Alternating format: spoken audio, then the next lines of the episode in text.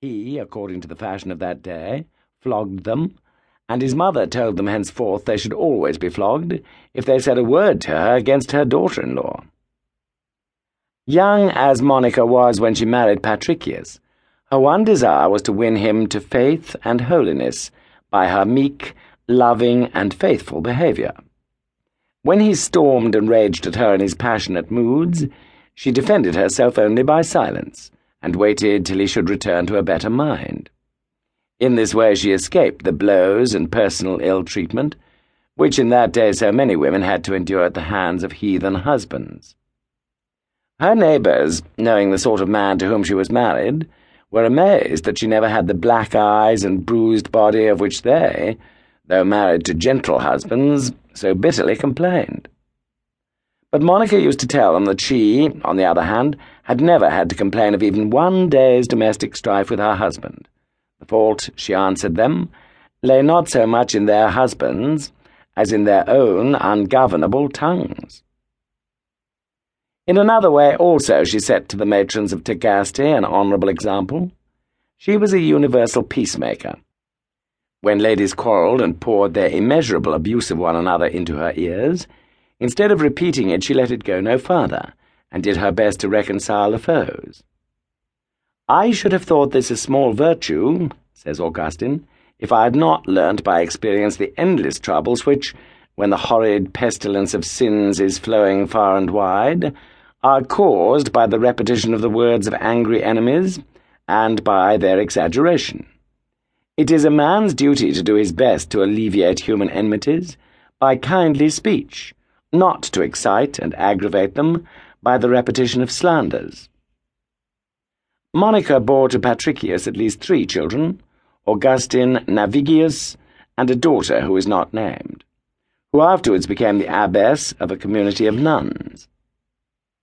Augustine was born when Monica was twenty-three years of age, and she had once made him a catechumen, so that even as an infant he was signed with the sign of the cross and received the sacrament of salt. She had to struggle from the first against the evil example set to Augustine by his father. But she taught him from the earliest years the name of Jesus, and its sweetness lingered in his memory, even in his worst excesses. Augustine might have said, as was said by Lord William Russell when he stood on the scaffold. I thank God for having given me a religious education, for even when I forgot it most, it still hung about me and gave me checks. We may now follow for some years the direct guidance of Augustine himself. He is one of the very few men who, like Dante in his Purgatorio, and Bunyan in his Grace Abounding, and yet more directly Rousseau, though in a manner widely different from Rousseau's, has left us his confessions. With holy audacity he lays bare to us the history of his thoughts and passions, the secrets of his life and heart.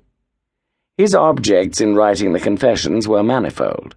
If he at all resembled other men, it must have cost him a bitter pang thus to reveal the sins of his youth.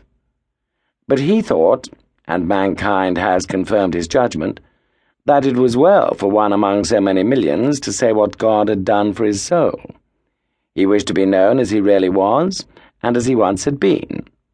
Of that book he writes to the Count Darius, See what I was in myself, and by myself.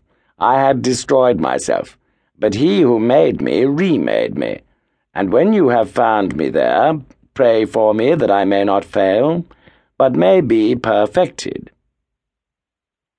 He also wished to stir up others to the love and fear of God as they read what he had done for his soul, and to show us that God has made us for himself, and that our heart is restless till it rests in him. He thought, too, that men, encouraged by reading how God had led a sinner to forsake the error of his way, might be led to say with him, Narrow is the home of my soul, that thou shouldst come to it. May it be expanded by thee. It is ruinous, restore it. It has much to offend thine eyes, I confess and know it. But who shall cleanse it, or to whom else shall I cry but thee? Cleanse me, O Lord, from my secret faults. Keep back thy servant also from presumptuous sins. Augustine's Confession